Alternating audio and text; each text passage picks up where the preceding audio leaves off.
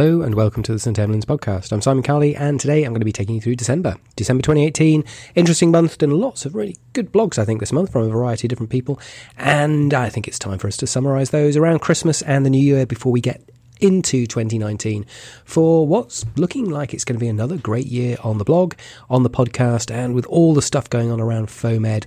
Oh, the last SMACC conference coming up. Hopefully, some more St. Emlyn's live. We've got, oh gosh, I'm out to Saudi Arabia, really looking forward to that in February. And the whole team's around the place, basically doing, well, what we like doing, which is teaching, educating, and learning. So let's get a little bit of a taste of that about what we've been talking about in December. So, First up, got Ross Fisher, obviously a, key member of the St Emlyn's team, paediatric surgeon working over in Sheffield, and he's brought us up to date on tribalism in healthcare. Now, this is something which we've talked about before, and in fact, if we go back, I think we really started learning and listening to about it when we saw quite an amazing presentation by Vic Brazil at SMACC Gold. What's that? 2014, and it's worth going back and having a look at that if it's if this is an area which you've not really explored before. And what Vic talked about then and what Ross explores in some more depth in the blog is that tribalism is a real driver for how we behave and how we're treated, important point, in healthcare. So we do form tribes, and the term sometimes upsets people, but essentially, a tribe is a group of people who hold this sort of common culture, common belief, and and they build in different ways. There's a great book called Tribes, which describes five levels of them. And, and the level four is where we are mostly in healthcare, which is that you define the tribe by who you are and the characteristics around you, but it's often defined by being different to somebody else. So we as emergency physicians are awesome, all the surgeons are stupid. Well, really, that's clearly not true. It's just an insane thing to say, really. It's rude, it doesn't help, and it doesn't it's not exactly going to build great relationships between yourselves and the surgeons or the anaesthetists or the physicians. And in fact, in emergency medicine, sometimes we feel like everybody's against us, but you know, it's not that dissimilar out in other specialties. And I think it's really good that Ross has come to this because when Ross has been around a lot of other cultures. So he, with his learning around presentation skills, gets to go and speak to emergency physicians and anaesthetists and physicians and nurses and doctors so he's had this insight into how tribes can behave. And it's interesting, sat with him in a lot of conferences about how many times in emergency medicine we do you know, behave in a really very tribalistic way against colleagues who are actually there to support us and more importantly, I suppose, to support the patients. And Ross's idea is that we really should be trying to be one tribe for the benefit of the patients as opposed to all these little individual tribes that exist within healthcare because it's not healthy from my perspective, I think it's really interesting when we see people move out of ED. So they maybe have done a junior job in the emergency department and then they go off into another specialty and then start to adopt some of the behaviors of that other specialty or that other tribe, shall we say. And sometimes that's not terribly positive. So we've all experienced people who are not necessarily the easiest to refer to, who may have not actually been you know, fabulous performers when they're in the emergency department with their referrals. You know, I, I don't want to explore that too much detail, but you, you know what I mean. So Ross has put this blog together. It's got some of the background there. Um, he gave this talk at the EMTA, the Emergency Medicine Trainees Association, went down really well. And he's got some interesting steps or ideas about how we can maybe reduce the amount of tribalism in healthcare. So using things like personal names when you're doing discussions, referrals, going round to see people face to face whenever you can, as opposed to just trying to do it electronically or over the phone. We know phone conversations aren't as good. When you, when things go wrong, be supportive, not critical. And I think we do often see that blame going, I can't believe the surgeon sent that patient home. When actually, when we've all done it, and it's not the surgeons, it's it's people. It's people like you and me who sometimes make errors. And talks about organising social events, which can be across specialties, and that doesn't happen in a lot of big hospitals, potentially a problem. Calling out tribalism in casual conversation, this is something I've started doing. So when people say things like, oh my God, I can't believe the medics did that. Well, say, well, what do you mean by the medics? That's a big group of people. Are they all characteristic of the way that you describe? And that's not, they're not. Um, and this is important. I think uh, one of the things that Ross talks about in the blog is that you would never be permitted, I hope, to go around and say women are so stupid they can only hold one thought in their mind at a time. But it wouldn't be untypical for a lot of health economies where people would say, substitute one of those words and say, orthopods are so stupid they can only hold one thought in their mind at a time. Why is one acceptable and not the other? Makes you think, doesn't it? Other things, seek opportunity for working together outside of referrals. So joint research has worked very well for us. Having joint appointments with our colleagues in intensive care has worked fantastically well for us. And that goes to working committees as well. And then basically you know, try and work together because it will make your life so much easier. If I look now, I suppose I'm reasonably competent at what I do. I don't particularly get stressed about the medicine these days. It's doable and I'm constantly learning. There's so much more to learn. I'm not the best in the world, but I think I have insights to where my strengths and weaknesses are. The bits that cause me most angst and worry are when interpersonal things go wrong between colleagues in the department and we end up in turf wars and battles and I have to get involved in people saying this is not my problem. That's difficult and I think we can do so much better. So I think I, I'm I'm pleased that we're leading this month on the tribalism thing because I think it's a really important topic and I do encourage you to go and have a look at Ross's blog. Then we've got a blog post from myself about the conservative management of chest trauma. And this was linked to a couple of presentations I've done this year around torso trauma and the increasing body of evidence that we don't have to get all invasive about things like pneumothoraces in particular and potentially some small hemothoraces as well.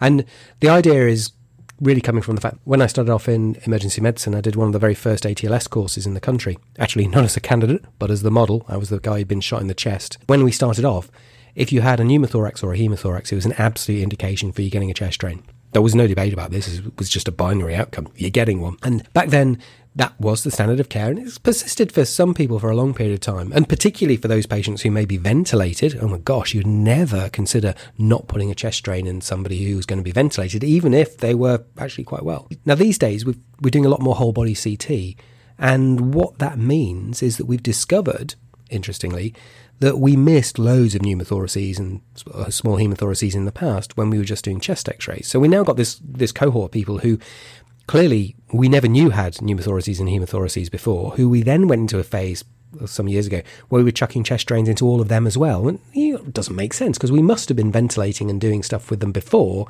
and we didn't see massive problems, interestingly. So, We've now seen a change in practice, and now it's increasingly common here in Virchester for us to uh, just observe these things. So we observe a lot of the small pneumothoraces. Even if the patient's been ventilated, we don't necessarily automatically put a chest drain in. But that's just been uh, sort of experiential, really. What we're now seeing is an increasing number of papers which are supporting this. There's a big one in Annals, I think, this month that shows something very similar. They are observational studies, they're not, they're not trials as such, but there's um, a nice paper by Walker on the conservative management of traumatic pneumothoraces observational study in the UK, looking at 600 odd patients. And essentially, what they found is that it's pretty safe to um, conservatively manage these. So, 90% of the patients who they conservatively managed they did fine irrespective of whether they were ventilated or not. Now, there's a, there's lots of problems with papers like this. It's observational. The decision about whether you would put a chest drain in at the beginning rather than do the observation wasn't standardised.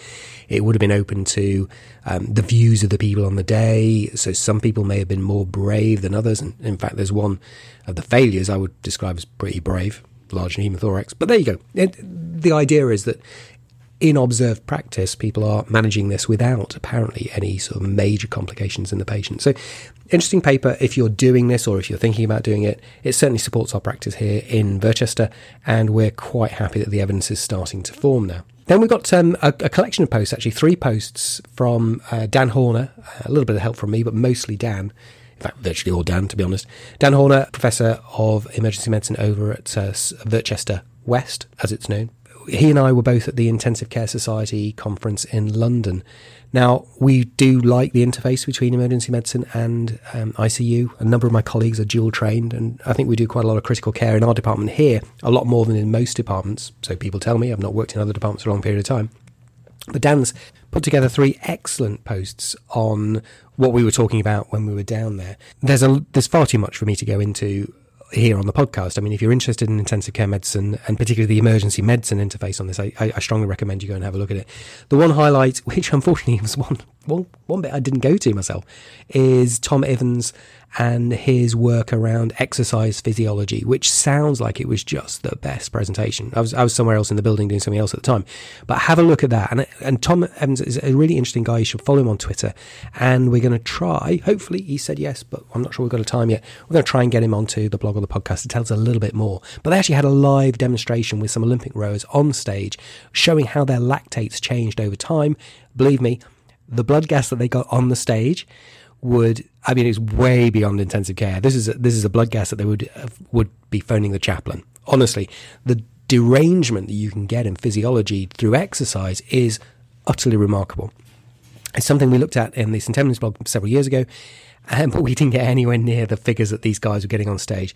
Truly, truly interesting stuff, and also tells you a lot about the the resilience and the incredible physiology that the human body has.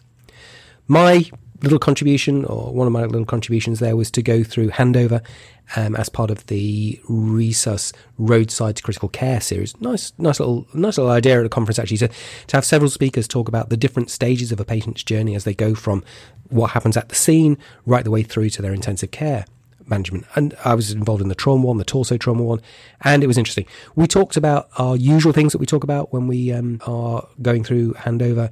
Talked about the zero point survey again. Can't emphasize how important that is and what a difference it makes. I was in Resus just a couple of days ago, and one of my colleagues was was observing me, a peer review type process, and they'd not seen the, the zero point survey with an ATMIST as part of it done in that way before. And I got I got some nice feedback. So it's kind of working for me. It's working for my colleagues. So you know, have a look at that as well. So zero point survey, the ATMIST, and then that idea of, of trying to work with our paramedic colleagues to make sure that they find out what happens to their patients after the after they've left, because you know you need to know what happens to your patients if you're going to get better.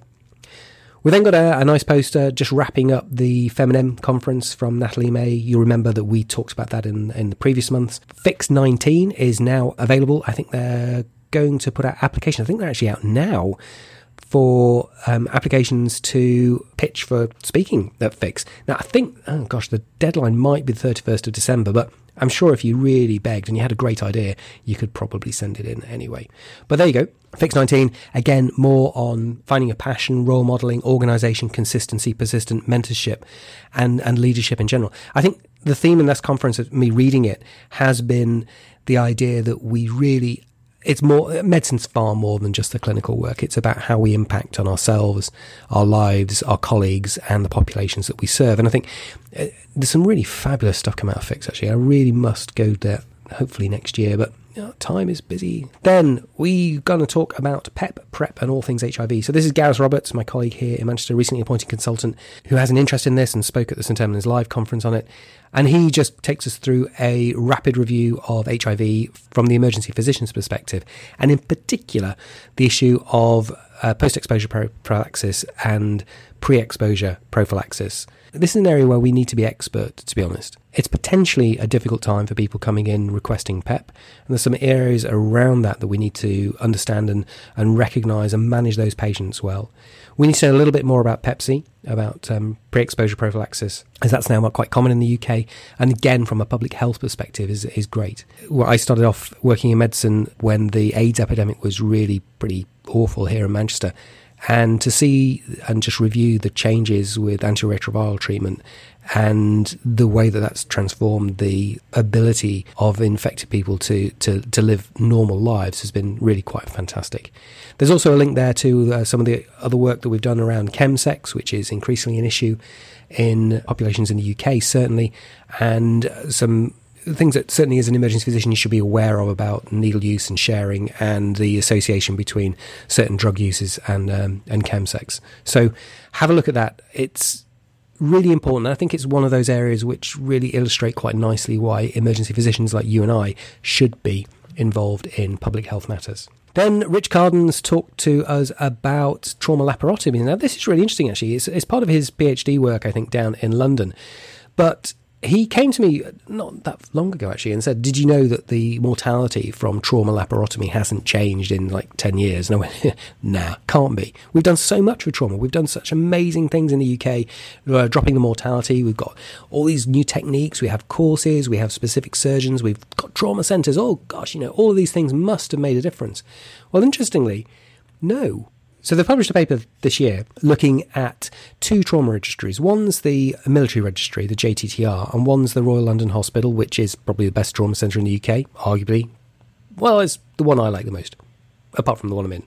Anyway, it's a really good trauma centre, fantastic reputation with some really brilliant surgeons, anaesthetists, emergency physicians, everything. It's got, you know, it's a well constructed and very experienced trauma centre. And both those cohorts, the mortality from trauma laparotomy really hasn't changed over a decade. And we need to think about why that might be, because other aspects of trauma care have certainly improved and the mortality has gone down. So, Rich talks about the reasons why that might be. It's a little bit unclear at the moment. But essentially, this is a segue into the trauma emergency laparotomy audit, which is uh, now under being now being undertaken in the UK. Now, interestingly, there's been a laparotomy audit for non trauma laparotomies for some time now. And we really think that that has made a massive difference to the quality of care. We're seeing improvements there. Hopefully, this might do something similar. Now, lots of reasons why mortality might change. Maybe we're just doing a lot more interventional radiology in the stable patients, so the proportion who are going to theatre are you know, more unstable. I don't know, but we need to find out because it does seem like a funny signal in the data. Be interested to know what people thought from other parts of the world and whether you're seeing something similar. And then lastly, we're going to talk about Game of Thrones. Now, here's an admission. I've never seen Game of Thrones, but lots of people have. And in particular, Janos Baombe, our colleague here in Manchester, is a big fan. And he discovered in the Injury Prevention Journal a mortality study of characters in Game of Thrones. It's a bit of fun.